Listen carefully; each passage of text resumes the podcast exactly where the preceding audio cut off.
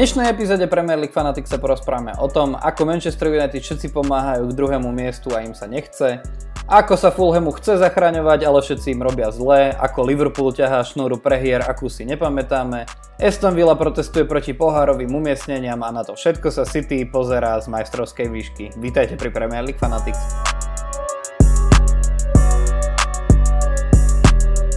No Adam, ty sa priznaj, pozeral si Chelsea Liverpool?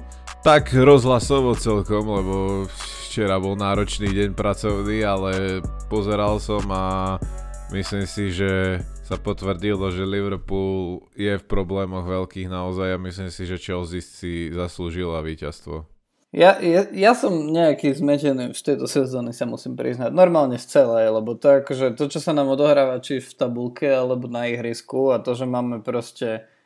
Ach, to, že máme Liverpool, ktorý, ktorý je schopný prehrať toľko zápasov po sebe, po sebe doma, tak mne už to príde, že to niekto si z nás ro- robí srandu, ale naozaj ako včera mám taký pocit, že Chelsea sa veľmi výrazne prihlásila k tomu, že má záujem sa dostať do Ligy majstrov alebo teda do tej pomyselnej top štvorky, alebo teda nielen do pomyselnej top štvorky. Takže, takže ja, mám, ja mám pocit, že týmto ako spravili veľké vyhlásenie a že Liverpool zase na druhej strane si tak ako, tak ako keby zabetonoval takú tú našu predstavu o tom, že táto sezóna je ale diametrálne odlišná oproti tomu, čo sa dialo v tej minulej. Súhlasím, veď minulú sezónu sme si hovorili, že ten Anfield je asi nedobytná pevnosť a tento rok to skôr vyzerá ako nejaká... nejaká obchodná stanica, kde si ide nakúpiť každý to, čo potrebuje. Takže naozaj je to zvláštne. Je, je naozaj vidieť, že tento ročník je naozaj iný od ostatných, či už to je absenciou divákov, alebo možno celkovo tým, kde sa svet nachádza, ale proste tie výsledky niektoré nedávajú zmysel a naozaj, ak niekto tipuje túto sezónu na Premier League, tak podľa mňa sa musí veľmi trápiť, že lebo predvídať sa naozaj nedá takmer nič. Na druhej strane ja si myslím, že v tejto, v tejto sezóne, ak niekto typoval na jednotlivé umiestnenia také tie úplne crazy výsledky a crazy tipy, tak tento rok stokové kancelárie práve že prerobia, by, by som povedal. Ale naozaj, Liverpool zostal prvým, prvým úradujúcim šampiónom anglickej ligy, ktorý prehral päť za sebou idúcich domácich zápasov. To len akože v reakcii na to, ako si hovoril, že ten Anfield sme vnímali ako nedobytnú pevnosť naozaj, naozaj. Veľmi sa mi páči toto tvoje prirovnanie, uh, prirovnanie k obchodnej stanici. Uh, na druhú stranu, ako stretli sa s týmom, kde Thomas Tuchel robí divy. Ja som až ako, ja som však stále bol kritikom veľkým výberu Franka Lamparda a celých tých jeho reakcií na to, čo sa deje na ihrisku, ale naozaj ako od, od vtedy, čo Tuchel prišiel do Chelsea dvadsiateho siedmeho januára, tak jedine Manchester City pozbieral viac bodov za ten čas ako, ako Chelsea. Teda v prvých ôsmich zápasoch Tuchel pozbieral osemnásť. Pričom keď si to pre, porovnáme s predtým Lampardom a prvými ôsmimi jeho zápasmi, tak on za tých osem zápasov pozbieral sedem bodov, čiže tam je jedenásťbodový rozdiel. Tak to je ako naozaj veľká, veľký rozdiel. A treba ešte dodať, že teda v tom zápase, ktorý sme včera videli, tak ako ja si myslím, že Chelsea mohla dať ďalších päť gólov. Ako to, akým spôsobom sa Liverpool ťažko, ťažko dostával do nejakých šancí a ako... Fabinho s Ozanom Kabakom naozaj tlačili pomerne vysoko tú, tú pomyselnú offsideovú líniu, čo mi akože ani, viem, že na Sky Sport sa pritom pozastavovali, že, že to ani akože veľmi nedávalo, nedávalo zmysel proti hráčom, ako je, ako je Mason Mount alebo Timo Werner, tlačiť obranu neustále tak vysoko a vlastne ako v mnohých tých protiútokoch sa to aj uh, mohlo vypomstiť. No a naozaj ako Chelsea, okrem toho, že im neuznali jeden gól za jeden z najviac milimetrových offsideov, aký ja som od VARu videl v tejto sezóne určite, tak okrem toho mohli dostať pokojne akože ďalšie góly. Súhlasím, a ten neuznaný gól, naozaj Werner má veľké nešťastie túto sezónu aj pri takýchto situáciách, ale myslím si, že tri body berú aj tak s radosťou a toto by už bolo nejaký bonus, ale... Čo sa týka Chelsea, tak máš pravdu naozaj, že vo forme sú dobrej a určite treba chváliť Tuchela, ale oni sú hlavne solidní obranne a to už boli túto sezónu raz, aj pod Lampardom, ak si pamätáš, tak naozaj mali sériu veľa čistých kont za sebou, už aj l- l- ľudia na fantasy strojovali ich obranu, ako pamätáme aj z našich líg. Potom sa niečo stalo, nevie nikto čo, možno sa to niekedy dozvieme, že či naozaj tam nejaké, nejaký konflikt medzi Lampardom a hráčmi alebo niečo. Začali hrať naozaj výrazne pod svoje možnosti a Tuchel bol nejakou novou spruhou, ktorá, ktorá ako keby znovu ukázala tej obrane Chelsea, ktorá naozaj má vo svojich radách hviezdy, že, že to opäť ide a naozaj teraz predvádzajú solidnú obrannú hru a keď sa k tomu pridá Mount v skvelej forme a aj ďalší hráči, ktorí tú kvalitu majú, tak je z toho fungujúci tým, ktorý môže pomýšľať na, na najvyššie priečky. Akože City už určite asi nedobehnú, ale minimálne o to druhé miesto oni majú stále možnosť zabojovať a keby sme toto isté povedali pred mesiacom a pol, tak podľa mňa by nikto tomu neveril. Presne tak a ja ešte teda chcem povedať k tej, k tej obrane, že naozaj ona na začiatku sezóny fungovalo tiež výborne a teraz funguje naozaj dobre a pritom odkedy prišiel Tuchel, tak aj rozostavenie, aj ako, aj ako výber do tej obrany je iný ako bol vtedy v Chelsea, čo mne len nahovára, že ak dobre s nimi pracuješ, tak ty naozaj ten káder vieš využívať aj pomerne široko, naozaj aj na tú lavičku, keď sa pozrieme, tak Chelsea je jeden z tých tímov, ktorí skôr sa majú čím chváliť aj, keď, aj čo majú na lavičke a zároveň ich trošku aj trošku viac ako napríklad uh, ich včerajšieho protivníka obchádzajú zranenia, takže ja si myslím, že Thomas Tuchel to má veľmi dobre rozohraté a ja teda ako fanúšik United sa ich bojím v tej top štvorke viac ako Leicesteru napríklad, uh, takže naozaj naozaj ako klobúk dolu pred tým, ako sa to Thomas Tuchel ujal a tým, že proste je to jeho prvý uh, prvý, prvý angažmán uh, v Premier League. Uh, ono, ono vlastne v tomto kole, keďže sme mali viacero, viacero tímov, ktoré hrali až dva zápasy od soboty dvadsiateho siedmeho Uh, tak, uh, tak oni odohrali jeden zápas práve aj s Manchesterom United, aj keď tam teda treba povedať, že minimálne v tom útoku predviedli toho podľa mňa oveľa menej ako, oveľa menej ako proti Liverpoolu. A, a je to asi kombinácia toho, že až tak sa im vpredu nedarilo, že to bolo pevné a presvedčivé skôr vzadu a zároveň, že United odohrali obranne lepší, lepší zápas ako Liverpool pravdepodobne, čo je inak samo o sebe hrozne zvláštna veta, ktorú som práve povedal.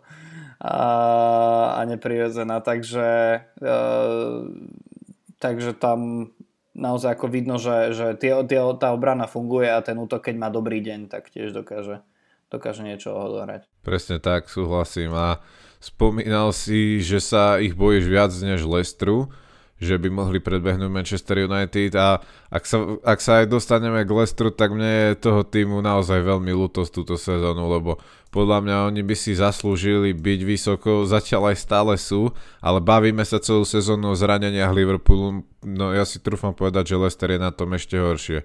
Dlho mal zraneného Ndidyho, dlho mal zraneného Soyuncuho, potom sa títo ako tak vrátili naspäť a postupne sa zranili. Vardy, hoci nie na tak dlho, ale najmä James Justin, ktorý predvádzal fantastické výkony, je mimo do konca sezóny.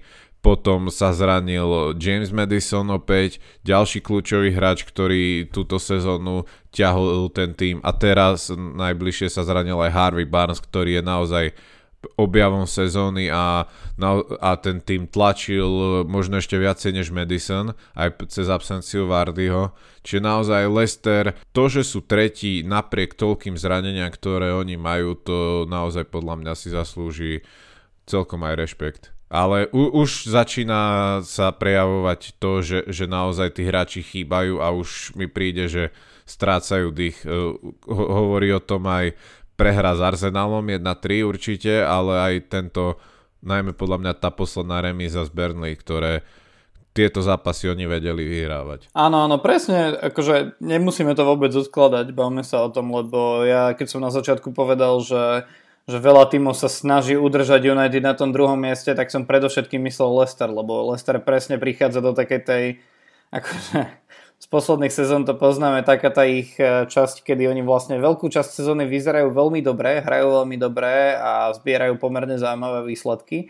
A potom v tej poslednej tretine uh, sezóny príde taký ten útlm a už z rôznych dôvodov. Tentokrát je to naozaj kvôli tým zraneniam, lebo oni na to majú nešťastie, ako im, že v tejto časti sezóny, v tejto časti sezóny, keď sa zraní Harvey Barnes a, a Maddison, to je ako keby sa pred finále Ligy majstrov zranil Barcelone Messi a ešte aj Ter Stegen, alebo ja neviem kto. Hej, takže Takže naozaj trápenie, ako proti Burnley ich musel k tomu jednému bodu zachraňovať gólom Kelechi Iheanacho, takže to už samo o sebe hovorí, že uh, hovorí o niečom. A síce tam Leicester mal aj územnú prevahu, ale naozaj, že, že na strely na branu prehrali sedem štyri z Burnley, ktoré mm. akože ktoré že n- nerado chodí do superovej obrany. Čiže ktoré ešte pre, pred týždňom ledva vyhralo proti desiatim z West Bromwichu Albion a vyzerali slabšie. No presne tak, presne tak. No a proti tomu Arsenalu tam akože si rovno povedzme, že, že ako okrem toho jedného gólu Youriho Tielemannsa na začiatku, to nie len, že nemali ani len územnú prevahu, ale tam akože okrem toho jedného gólu Arsenal bol že oveľa lepší a ako Leicester, a to sa v tejto sezóne akože málo ktoré kolo stane, že Arsenal je oveľa lepší ako Leicester, ale teraz akože ne, nehnevaj sa, no, je, teraz si ani akože, nie že by som si chcel robiť srandu, ale naozaj, že, že to, že vyhrá Arsenal tri jedna a s takým ako herným prehľadom na Leicestri, tak to nie je niečo, čo sme úplne mohli čakať. Hej, aj napriek tomu, že Arsenal teraz je vo, v tej svojej skôr lepšej časti sezóny. Áno, máš pravdu, že je v lepšej časti a herne oni naozaj vedeli hrať, podľa mňa herne vyzerali lepšie v poslednom mesiaci proti každému, možno s výnimkou City. A povedal to konec koncov aj pred zápasom so City Pep Guardiola, že, že čo pozerá posledné zápasy Arsenalu, tak naozaj herne sú lepšie od každého supera, len mali tam aj tie nešťastia ako proti Wolverhamptonu alebo proti Aston Ville. Ale... Aj súhlasím, ale už opäť, keď som videl uh, ten gól Youriho Tielemannsa, tak už som mal nervy doma, lebo toto je Arsenal, toto spravil trikrát za sebou v posledných kolách. Proste dostali rýchly gól proti Aston Ville, z neho sa už nedokázali vrátiť, dostali rýchly gól proti City, to už bolo tým pádom vybavený zápas, lebo City sú na to skúsení a kvalitní, že si to už ustrážili, a dostali teraz rýchly gól proti Leicesteru a ja už som trošku váhal, lebo lebo tieto rýchle góly ich, dokáž, ich väč, väčšinou vedia aj mentálne dosť vyťažiť, ale nakoniec sa im celkom rýchlo podarilo zareagovať a hrali už naozaj tú svoju kvalitnú hru a podarilo sa im vyhrať. Ale na toto si treba Arsenal musieť dávať pozor, aby už trošku zvládali tie začiatky zápasov, lebo to je strašne dôležité, ak dá vám niekto rýchly gól, tak potom už vám naozaj ťažko sa hrá. Ale áno, myslím si, že zranenia hrali rolu určite v tom uh, kádri Leicesteru, ale no, podľa mňa to aj svedčí o tom, že Arsenal trošku našiel tú svoju identitu. No jasne, tak ale vieš, že by mal ako väčší problém, uh, väčší problém, keby boli zdraví kľúčoví hráči. Ale jasne, nie, akože klobúk dolu pred Arsenalom. Arsenal si odohral, uh, mali v tomto kole iba tento jeden zápas, čiže vlastne ich nemáme, nemáme za čo iné pochváliť, ale odohrali si naozaj veľmi dobrý zápas.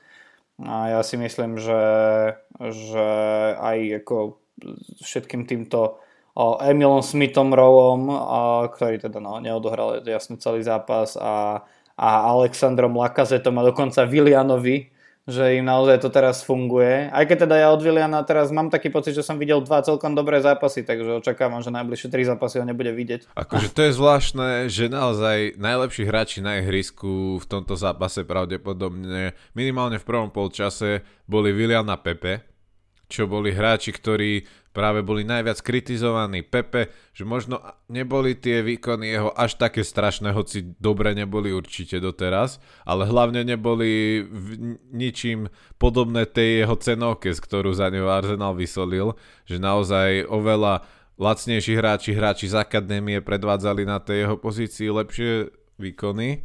A Willian, no to sa ani nemusíme baviť, ten od prvého kola, kde zaznamenal tuším dve asistencie, tak potom nehral nič, asi dvadsaťpäť kôl. A naozaj teraz aj on ukázal, že prečo vôbec ten Arsenal asi priviedol.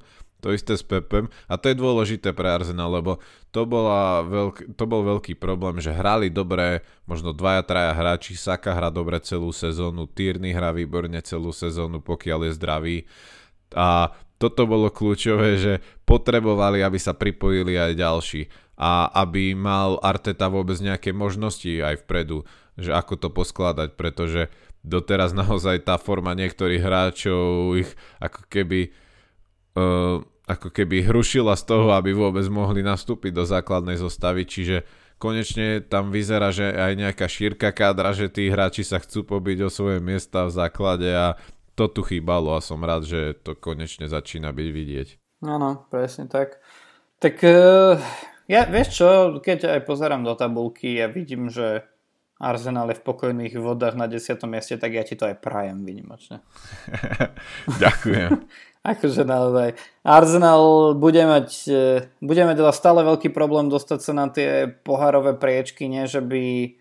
Akože no, ťažko sa rozprávať teraz o forme, lebo predsa len z tých posledných piatich zápasov majú dve výhry, aj keď treba povedať, že tam mali, že tam mali City a vonku Aston Villa a ten nešťastný zápas s Wolverhamptonom, ale pred nimi sú pomerne...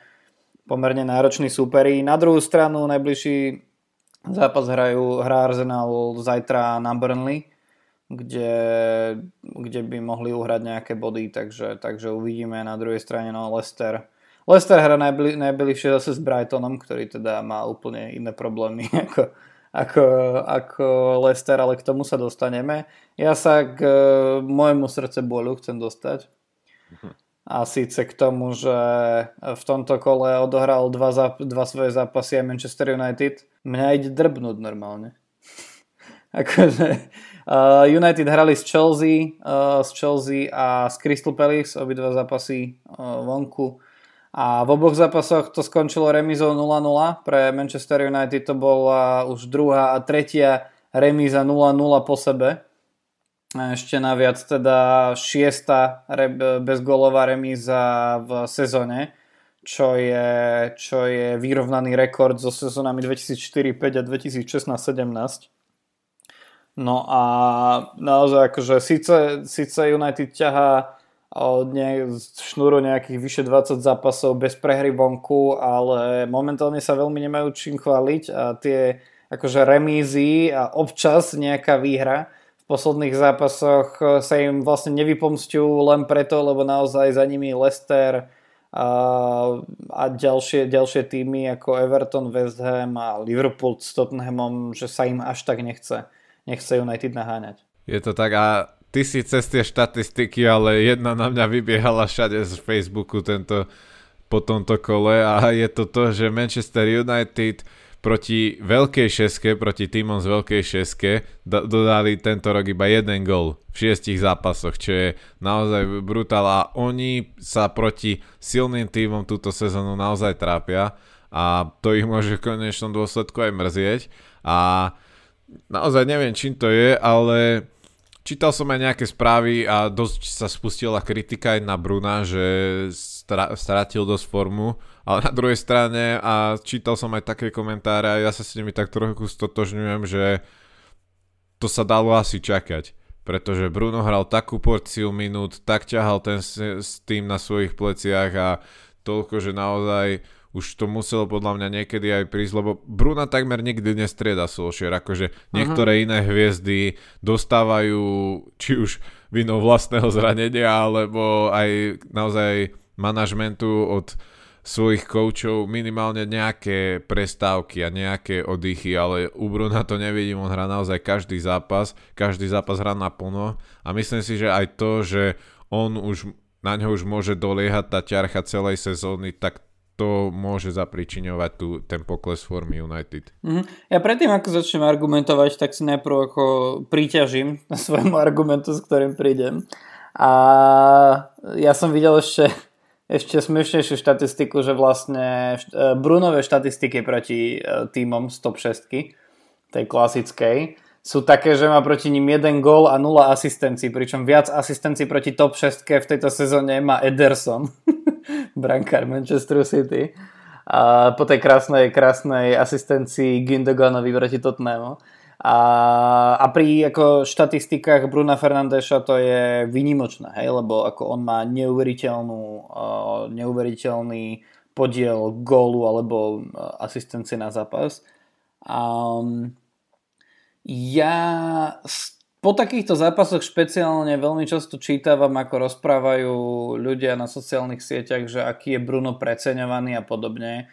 Že ja neviem, kto preceňuje Bruna, lebo podľa mňa naozaj Bruno je, a teraz samozrejme, že treba ma brať s odstupom, lebo som fanúšik United a som pomerne fanúšik aj Bruna Fernandeša, podľa mňa je to najlepší od, od éry Alexa Fergusona jednoznačne najlepší nákup, aký spravil a spravilo United. A podľa mňa on nemá vyslovene zlé zápasy, akože naozaj odkedy prišiel, podľa mňa on mal jeden zlý zápas alebo dva, teraz proti A proti Crystal Palace to bolo, že obrovské trápenie na ihrisku a akože nejakým spôsobom by sa dalo povedať, že sa trápil aj on, ale podľa mňa akože jeho problém v tomto zápase bol ten, že, že on naozaj nemal komu nahrávať. Hej? On akože dokáže v, ako, v, v mihnutím oka zrazu vyčarovať v stoji neuveriteľnú nahrávku. Ale on potrebuje, aby mal komu, hej, a proste to, ako ja stále hovorím, že United nevedia hrať do autobusu, tak keď prídu na Crystal Palace, no tak to je zavarené na problém, hej, lebo Crystal Palace, akože Kujaté, ktorý bol mimochodom najlepšie hodnotený hráč na ihrisku, Kujaté nespravil jedinú nahrávku dopredu, podľa mňa. Všetky nahrávky on ako to predával dozadu a to je podľa mňa úplne demonštrácia toho, že čo Crystal Palace hrali v tomto zápase. No a, a proste Brunovi, pre, pred Brunom nebol život, že aj ten Edinson Cavani akože behal menej ako, ako, ako je to obvykle, čiže ako ja, ja odmietam argumenty o tom, že Bruno je úplne že preceňovaný a mimo, mimo formu podľa, podľa mňa podľa mňa, že keď jemu sa nedarí, tak je to veľmi často a podľa mňa takmer vždy tým, že proste ten tým okolo neho tiež ako do toho, ne, do toho nejde tak, ako by mala. Bohužiaľ, keď máš proste playmakera, ktorý, ktorý nie, je, nie je silový, nie je brutálny šprinter, ale je vyslovene akože na prienikové nahrávky a taký ten akože spark geniality, tak jednoducho tvoja akože percepcia tvojho výkonu sa odohráva o to, ako to vyzerá na ihrisku. No jasne, myslím, že sa zhodneme, že proti Crystal Palace ten tým celkovo nepodal dobrý výkon a myslím si, že kritika na Bruno sa znáša len proste preto, že v niektorých e, zápasoch naozaj on predvádza to, že ťaha celý tým za sebou a ľudia ako keby mali od neho väčšie očakávania než od tých druhých. Ale čo sa týka tej remízy z Chelsea, tak tam podľa mňa to, že sa Bruno nepresadil, môžeme dať za vinu toho, lebo ja už som čakal, že sa nepresadí, keď som videl zostavy, lebo prišiel Tuchel s dvoma defenzívnymi záložníkmi, dal aj Kovačiča, aj Kanteho a bolo jasné, prečo to robí. Skrátka, odpojiť Bruna z hry a táto taktika fungovala absolútne dokonale. Presne, a inéč tam zápase, ale to bolo také ako obojstranné, toto defenzívne. To som chcel povedať, že keď som pozeral Um... hlasovanie o aj hodnotenia, aj hlasovanie na oficiálnych stránkach Premier League o najlepších hráčoch zápasu, tak v top desiatke bolo osem obrancov a dvaja brankári. Hej, akože to, to, to, to hovorí za všetko. A naozaj akože z hľadiska defenzívy na oboch stranách ten, ten výkon bol, bol veľmi dobrý, si myslím, a že tam ako sa o nejakých akože širokých highlightoch ani nemožno rozprávať.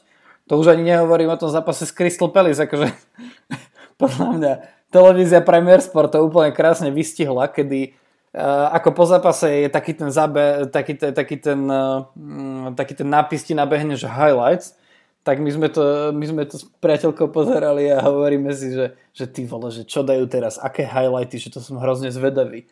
A dali jeden priamy kop Townsenda, ktorý ani nebol šanca, len skončil u Hendersona.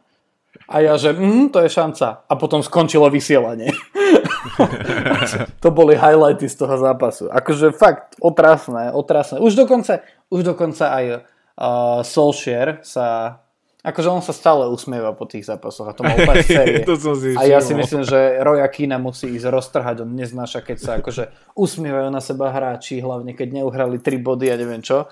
Ale potom aspoň na tlačovke hovoril, že to je úplne, že hrali hrozne. Ale akože naozaj United, ja si musím za nich nasypať popol na hlavu, aj keď oni to robia, zase oni nemajú nejaké veľkohubé vyjadrenia týmto smerom, keďže Pogba je zranený. Ale, ale naozaj United viac výsledky ostatných tímov momentálne udržujú na tom druhom mieste a čo sa týka City, tak tam podľa mňa sa už nemáme ani o čom baviť. Hej, akože hovoríme to každý raz a United každý raz potvrdí, že zo City by mal byť uh, mal byť majster. City sa k tomu naťahovali aj vlastne v tomto kole, lebo aj ten Wolverhampton sa dlho, dlho tváril, že by im chcel vzdorovať, aj tak prehrali s nimi štyri jedna. Aj ten West Ham ako vyzeral veľmi dobre proti ním, ale aj tak City vyhrali dva jedna, takže, takže tam ani nie je o čom. Súhlasím a, a ten, West, ten Wolverhampton naozaj podľa mňa to dlho vyzeralo nádejne, aj ten gólik a potom zrazu bum bum bum a hotovo. Tie tri góly na konci zápasu to bolo naozaj niečo neskutočné.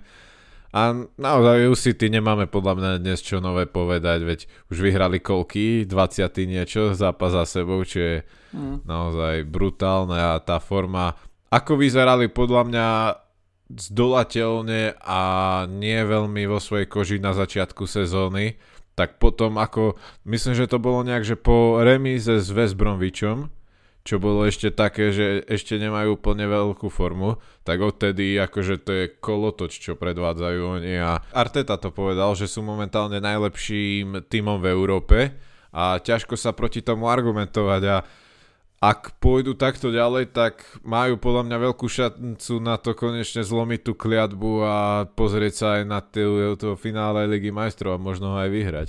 Rozhodne, akože tá ich, že aj v rámci Európy je ich je ich forma momentálne nevydaná. dvadsaťjeden víťazstiev po sebe a v tých dvadsaťjeden víťazstvách päťdesiatpäť gólov strelených a len osem inkasovaných.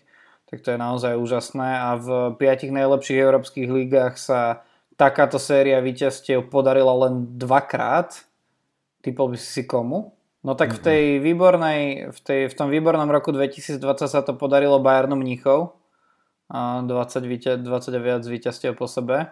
A v dvetisícštrnásť, teda no dvadsaťtri presne, a v dvetisícštrnásť sa to podarilo Realu Madrid. Tí mali dvadsaťdva zápasov s víťazstvom po sebe.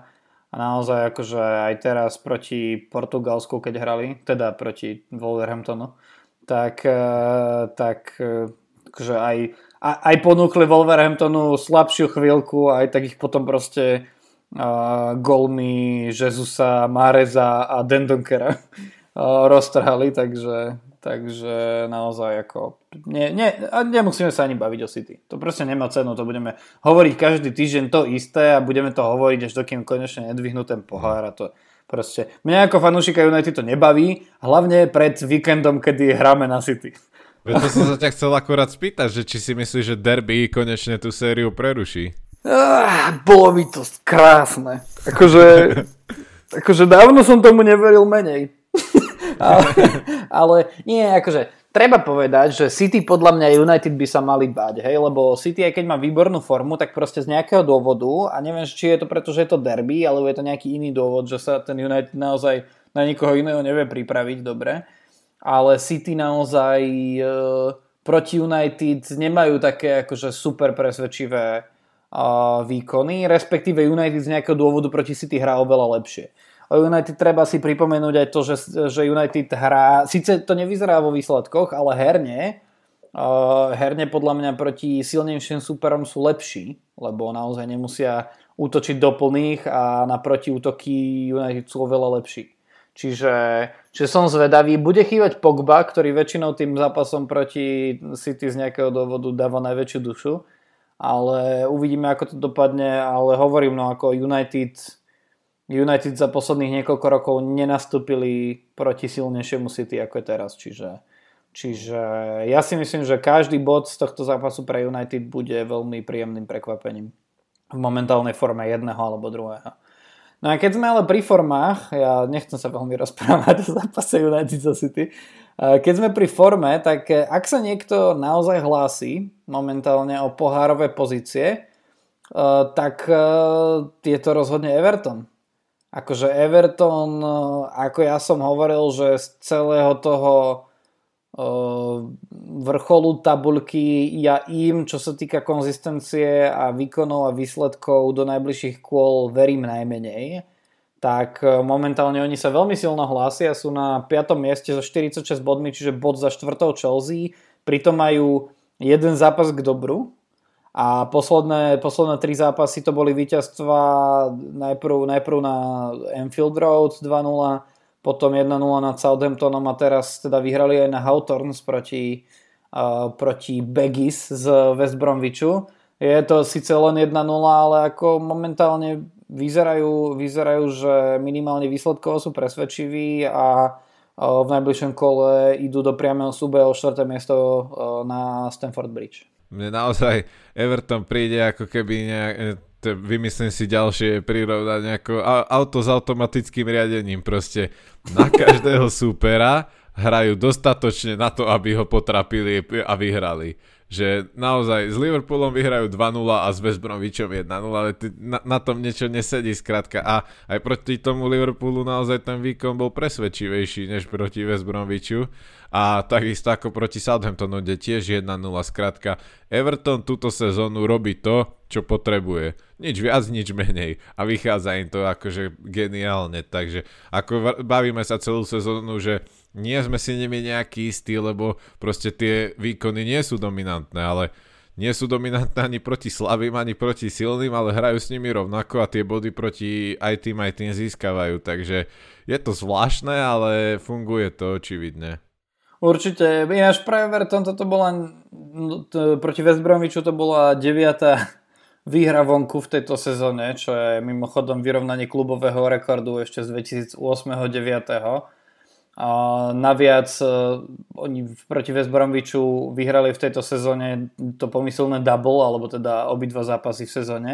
Proti West Bromwichu v Premier League majú takýchto double už päť, to, čo proti žiadnemu inému tímu nemajú, čiže ako proti ním ten, to tvoje prirovnanie automatu funguje ešte viac ako proti akémukoľvek inému, inému tímu. Uh, zobudil sa nám Richarlison, štvrtý zápas po sebe s gólom, čiže naozaj ako on je schopný sanovať uh, taký ten gólový výpadok uh, Dominika Calverta-Lewina. No a t- ešte mám jednu takú zaujímavú štatistiku, že ak niečo Evertonu ide, tak, uh, tak sú to hlavičkové súboje a góly hlavou, uh, pretože, pretože Everton po zápase s West Bromwichom sa dá o nich povedať, že skórovali najviac gólov v tejto sezóne zo všetkých klubov hlavou, pretože ten Richarlisonov víťazný zásah bol už jedenásty gól hlavou. A je to naozaj asi aj tým, že Calvert-Lewin má hlavu silnejšiu ako obidve nohy, niekedy sa mi zdá. Takže, a to ostatne aj ako z toho, z toho predchádzajúceho zápasu, ktorý odohrali proti, proti Southamptonu, tak to vidieť, lebo tam akože celá tá akcia začala tým, že Calvert-Lewin v jednom súboji dvakrát prehlavičkoval.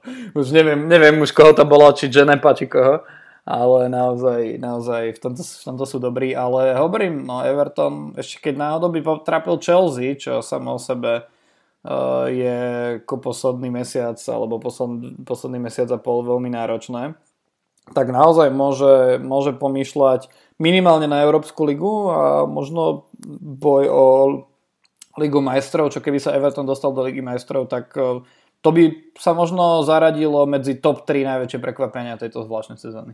Asi áno, súhlasím, lebo posledných rokov, akože Everton vždycky bol kvalitný tím, ktorý bojoval o Európu, ale posledné roky tomu naozaj nenasvedčovali a trápili sa výrazne. Hm. Myslím si, že uh, ťah s Ancelottym bol dobrý krok. E, tak, roz, tak ťažko nájdeš v Európe. Akože v tom čase ako, nájsť v Európe lepšieho trénera, ktorého by si mal k máni, to asi ťažko. A, že, ako pri všetkej úcte k Maximilianovi Allegrimu a Mauriciovi Pochettinovi, a ktorých by Everton asi aj tak nedostal, tak, tak naozaj, ako, čo sa týka... Čo sa týka Karla Ancelottiho, tak to je veľká vec. Poďme na opačnú stranu tabuľky. pretože sme dávno nenadávali na rozhodcov. A ja to hovorím to z dôvodu dvoch zápasov a teda začnem tým, začnem tým, tým včerajším, lebo naozaj včera, včera sme videli zápas medzi Fulhamom a Hugom Llorisom. To čo bola za ruka? Akože David, David Coot to čo... Jak, ja som z toho... Mne je to ľúto, hej, lebo proste no. ja... Do tejto sezóny som nemal až taký problém s, s uh, Tottenhamom a boli mi taký ako kúsok ľahostajný a že vlastne za Mauricia Pochettina občas v pohode. Ako tam prišiel ten Mourinho a ako hrajú, to je otrasné, ja ich tak nemám rád. Normálne, že na nich sa pozerá. A som si ešte hovoril, že, že v týždni, ako zahrali tie, tie štyri nula proti Burnley a hovorím si, že no a zobudil sa aj ten, aj ten Gareth Bale a že teraz to pôjde a bude sa na to dať pozerať. Fulham bol že jednoznačne lepší v tom zápase a proste okrem toho, že im Hugo Lloris vyčápal asi štyri góly, preto hovorím, že hral Fulham proti Llorisovi a možno ešte proti Davidovi Cootovi, čo bol hlavný rozhodca tohto zápasu, ktorý neuznal gól uh, komu to bolo? Mario Villaminovi? Uh, myslím, že Cavallerovi. Alebo Cavallerovi, ale po, po ruke Maria Leminu. Uh-huh, tak asi. Ktorá bola naozaj, akože Scott Parker, som si, som si pozeral na schvál jeho, jeho vyjadrenia, no a ten bol rozčulený na celé toto pravidlo. Pravidlo o ruke bolo totiž to menené pred, pred touto sezónou a, a vlastne mám taký pocit, že momentálne sú nastavení rozhodcovia, takže akákoľvek ruka, ktorá predchádza gólu v šestnástke je posudzovaná ako prekážka pred tým gólom a pritom pritom Mario Lemina mal tú ruku pri tele, bol bokom k tej strele, čiže ja som presvedčený o tom, že keby tú ruku mal aj nad hlavou a trafí ho, uh, trafí ho hráč Tottenhamu do boku, tak tá lopta letí rovnako od neho.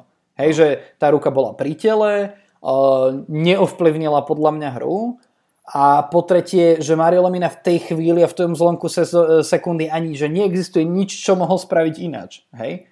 Hej, že nebol tam žiadny pohyb proste proti lopte, čiže ja si myslím, že rozhodcovia vyslovene obrali, obrali Fulham o bod proti Tottenhamu a treba na druhej strane povedať, že Fulham mal premeniť tri štyri iné šance a mohol kľudne úplne s prehľadom vyhrať, ale toto je, že, že Scott Parker hovorí, že, že podľa neho VAR, pri tom ako je momentálne vedený, ale takto on hovorí, že VAR momentálne zabíja všetku radosť z fotbalu v Premier League. Ja tam dodávam to, že pri tom, ako je vedený, lebo ja stále som veľkým fanúšikom VARu, ale nie som fanúšikom toho, ako sa s ním niekedy narába. Uh, ale naozaj, akože toto bolo, toto bolo podľa mňa ešte horšie rozhodnutie, ako to, čo Brightonu zobrali gól po takom tom zvláštnom pisknutí tesne pred priamym kopom Danka, alebo po. Akože, ale neviem, či je, je na mieste viniť VAR, lebo VAR nerozhodol. VAR zavolal rozhodcu, nech si to pozrie sám. A on sa pozeral na to dve sekundy a rozhodol o tom, že to bola ruka, ale ak, ak, ak je naozaj takto pravidlo, tak uh, OK, tak je ospravedlnený týmto, ale to pravidlo je tým pádom absolútne hlúpe, čo si majú tí hráči odrezať ruky, veď ruka je prirodzená časť tela a pokiaľ ne, uh, aktívne nejdeš rukou proti lopte, alebo si nerozšíriš svoje telo nejak neprirodzene o, o tú ruku, tak a čo keď ju trafí lopta, veď nemôžeš hrať s rukami ako v zvieracej kazajke, proste je to nelogické pravidlo a ak naozaj takéto je, tak ho treba čo najskôr opäť zmeniť, lebo je to totálna hlúposť. No presne, presne tak a to ináč, ježiš, na túto bolačku som úplne zabudol. To, že v tom istom kole, to čo VAR posudzoval ruku Hudsona Odoia proti Manchester United, ktorú mal na, nad hlavou. Hej, ako teda minimálne, keď vedľa neho, kto to bol, David James, či kto to bol vedľa neho, tak to, v tom prípade to bolo jednoznačne nad hlavou niekomu. Ale normálne, že nad hlavou ruka, ktorá bola evidentná, bol sa na to rozhodca aj pozrieť, pozeral sa na to dlhšie a táto nebola zapískaná v šestnástke. Hej? A potom Mario Lemina proste naozaj ju mal pri tele, nemal čo iné spraviť a to, akože že aj pravidlo je zlé, aj rozhodcovia koľko razy proste nad tým rozmýšľajú takýmto hrozne zvláštnym spôsobom. A tak ako to, aby sme pískali naozaj, že všetky ruky, tak, tak, to, tak by malo vyzerať, vyzerať to pravidlo a ešte navyše sa to tak aj nedieje. Tiež som fanúšik VARu ako ty, teda nie že fanúšik, ale tiež podporujem tú myšlienku, pretože niektorým ľuďom na VARe vadí to, že pískajú milimetrové offside a také, že to troška kazí tú radosť hry. S týmto som ja akože celkom v pohode, že ak sa nastaví línia, ktorá je proste offside, tak e, sa nedá povedať, že či púšťať jeden milimeter alebo päť milimetrov alebo desať milimetrov, že skrátka, ak sa nastaví hranica, tak musí byť fixná pre všetkých. Ale preto to som ja bol zastanca VARu, pretože má priniesť e, unifikáciu proste toho celého a má nastaviť rovnaký meter pre všetkých, aby nebol zápas ovplyvnený svojvolou rozhodcu. Že aby nemohol si rozhodca skrátka povedať jeden, že toto je ruka, toto nie je ruka, toto je faul na červenú, toto nie je faul na červenú. Že skrátka toto mal podľa mňa VAR priniesť, aby boli každé, každá situácia posudzovaná rovnako. A zatiaľ sa to nedeje, proste naozaj aj ten VAR pozerajú a aj tak sú tie uh, rozhodnutia nelogické. Veď bavili sme sa pred pár kolami o tom, že za rovnaký zákrok jednému hráčovi zrušia červenú, druhému nie. Tak toto je naozaj podobné, že za ruku, ktorá je od tela a jednoznačná, tak uh, to nie je ruka. A za ruku, ktorá je pri tele a nejak neovplyvní loptu, je ruka. Takže ja a na, naozaj... A pri tom Fulhame ma to mrzí dvojnásobne, lebo pre nich by bol každý ten bod zlatý, proste oni ich naozaj potrebujú a ak by aj takéto rozhodnutia nakoniec stáli za vôbec tým, či sa udržia v Premier League a či, poto- či zachránia ten svoj klub a získajú pre neho financie aj z ďalšieho roka, alebo sa opäť prepadnú do nižších súťaží, kde skrátka budú musieť prepúšťať. Toto podľa mňa majú...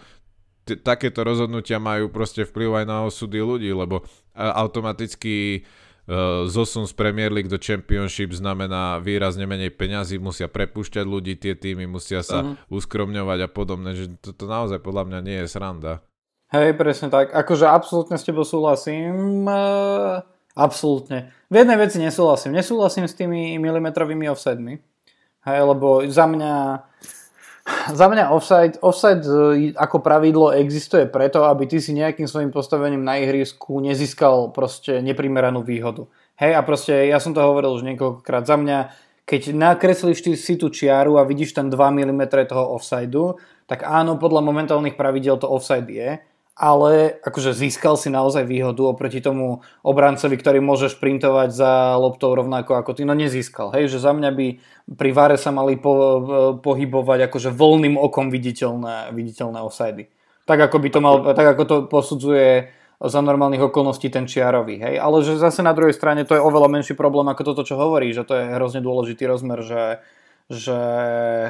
že naozaj to, to je o, to, že to není sranda, je to o súdoch ľudí a že ten futbal má aj tento akože nefutbalový rozmer, kde na ňom závisia akože veľké komunity v mestách, ktoré proste pracujú na niečom a potom ako tuto nejaký, nejaký jeden rozhodca ti to, ti to zruší. No.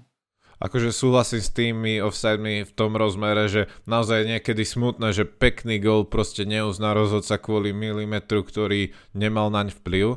Len na druhej strane to aspoň teoreticky, lebo v praxi to tak nefunguje stále, teoreticky to eliminuje to, že by sa niektorý tým cítil ukrátený, že povedzme, že im ste uznali dvojcentimetrový offside a mne ste neuznali troj, prečo sa to neposunie o tri centimetre, o tri milimetre, prečo potom to sa to presunie o tri, tak bude ukratený ten, čo o štyri a vie, že tým pádom, takto, keď sa povie, že to, toto je už offside, že ani milimeter, tak je nakreslená hranica, ktorá je platná pre všetkých, kdežto keby tam tá hranica nebola a povedali by sme to, ako si vravel, že voľným mokom, tak je to opäť na interpretácii rozhodcov, ktorí majú odlišný meter. A no, tým pádom no, mne toto vadí. No ale, no ale práve, že je, ja som tiež ako za to, aby v rozumnej miere sa odstraňovala interpretácia rozhodcu, ale ja si myslím, že pri tom že pri tom offside sa to nedá spraviť ináč, aby to bolo dobré. Hej, proste, že, že to, že ty nejako nakreslíš nejakú čiaru, tak to nehovorí nič o tom, že či si mal výhodné postavenie alebo nie, ale to, ľudské oko je skôr schopné akože interpretačne vyhodnotiť, že aha, tu si mal výhodu, pretože tu si bol rozbehnutý a ten druhý nebol rozbehnutý a si proste o hlavu ďalej alebo o rameno a pol. Hej. Podľa mňa proste tá čiara to nevie povedať. Hej. A ja ako hovorím, že momentálne áno, rozhoduje sa to podľa toho, aké je to pravidlo, alebo aké neviem, písané alebo nepísané, ale podľa mňa to pravidlo je zlé. Takže to je proste šialenosť a tie priamky, keď sa tam kreslia, a keď to vidím, tak proste bez ohľadu na to, ako to dopadne, tak mi je z toho akože nevoľno. Hej. Takže to, ako... no dobre, ale však to od toho odhliadnúc. Brighton, ten mal úplne iný problém, keď o tom hovorím, tak tým neuznali gól Luisa Danka preto, lebo najprv tam teda bolo rozhodnutie, že gól platí, pretože tam to bolo vlastne tak tesne s tým písknutím rozhodcu, ktoré malo, ktoré malo odštartovať ten priamy kop a Luis Dunk teda ešte kým si, uh, kým si, kto to bol, Sam Johnstone? Uh, kým si Sam Johnstone stával múr, tak uh, kopol loptu do opačnej strany. A najprv teda, tá kontroverzia bola v tom, že najprv ten gól bol uznaný, aj keď to posudzoval rozhodca a potom vlastne VAR, aj keď neviem akým spôsobom uh, spolu s rozhodcom to zrušil, čiže nakoniec Brighton si z tohto zápasu uh, odniesol pomerne bolestivú prehru s West Bromwichom jeden nula. Uh, aj keď ako na druhú stranu treba povedať, že Brighton mal, Brighton mal čo, jednu alebo dve penalty, ja už ani neviem. Dve mal, Bright, Brighton mal dve penalty, ďalších osemsto šancí a aj tak prehral jedna nula, takže ako nedá sa vyhovárať len na toto, ale tam tiež ako to, ak sa o niečom rozpráva po tom zápase, presne tak ako aj ja som začal, tak je toto rozhodnutie rozhodcu.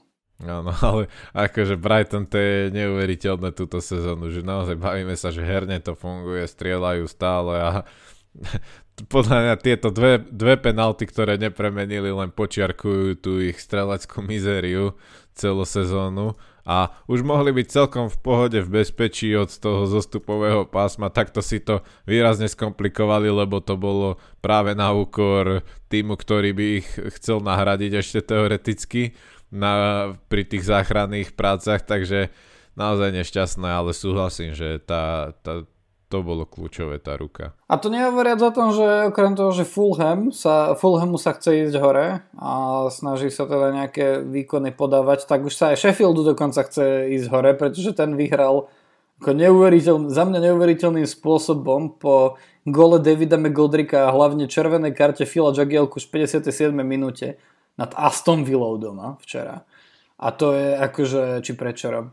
A to je za mňa takou ukážkou ukážka dvoch vecí, že Sheffield je schopný akože v najmenej očakávanej chvíli prekvapiť a zavrieť proste tú obranu a, a vyhrať zápas, kde majú dvadsaťosem percent držanie lopty a dve strely na bránu.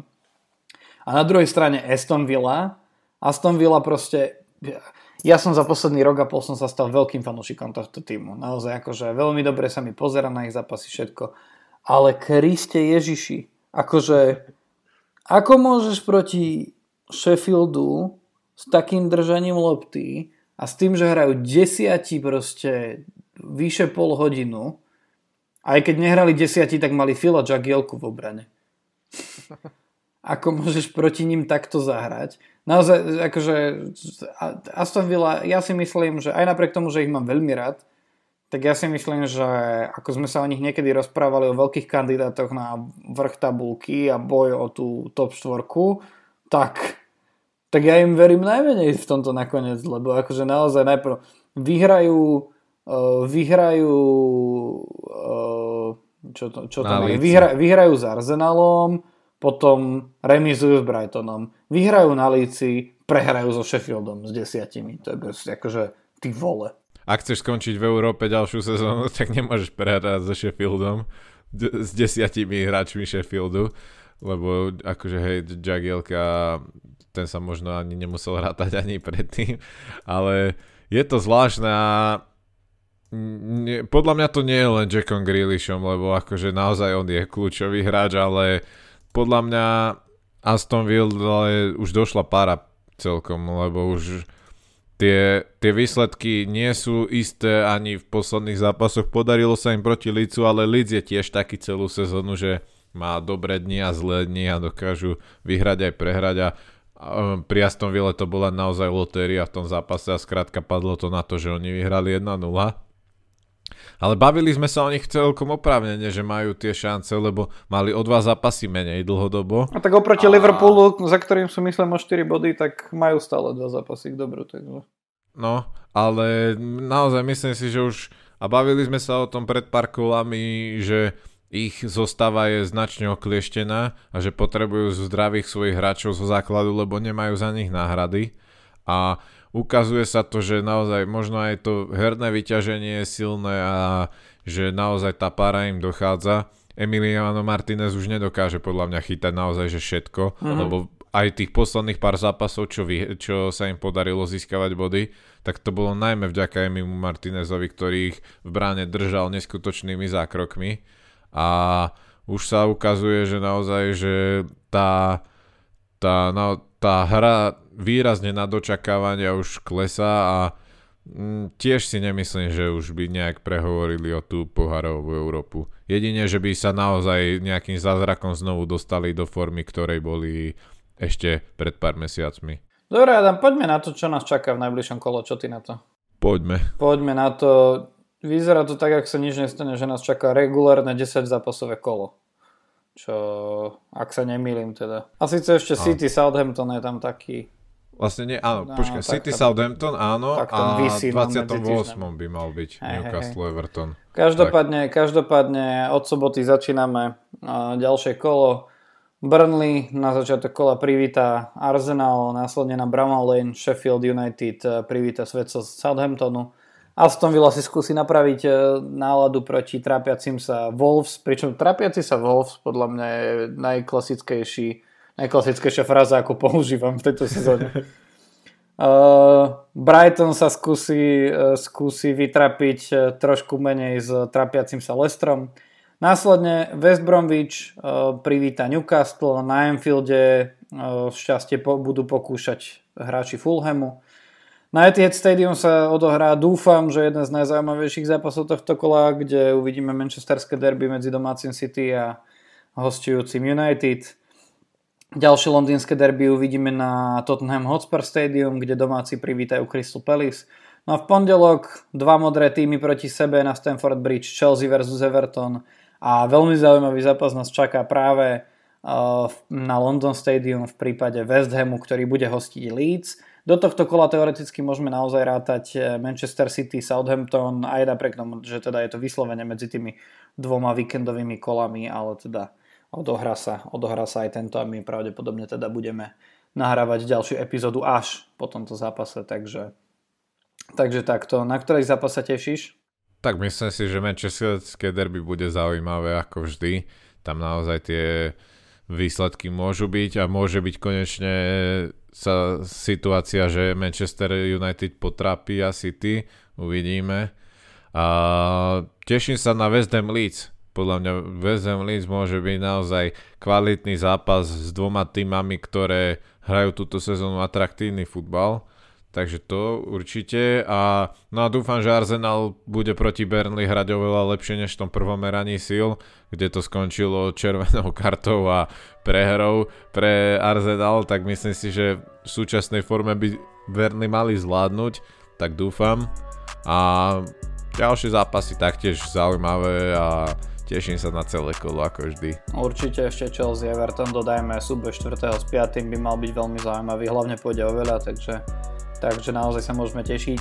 Adam, ďakujem ti dneska veľmi pekne, zase sme to stlačili pod hodinu, začíname sa zlepšovať a teším sa na, na to, ako sa budeme spolu počuť v najbližšej časti, ktorá pre nás teda je fantasy, takže určite, ak ste si ju ešte nevypočuli, tak vás k nej pozývame, pozývame vás na náš Instagram a na každú ďalšiu epizódu Premier League Fanatics. Čaute.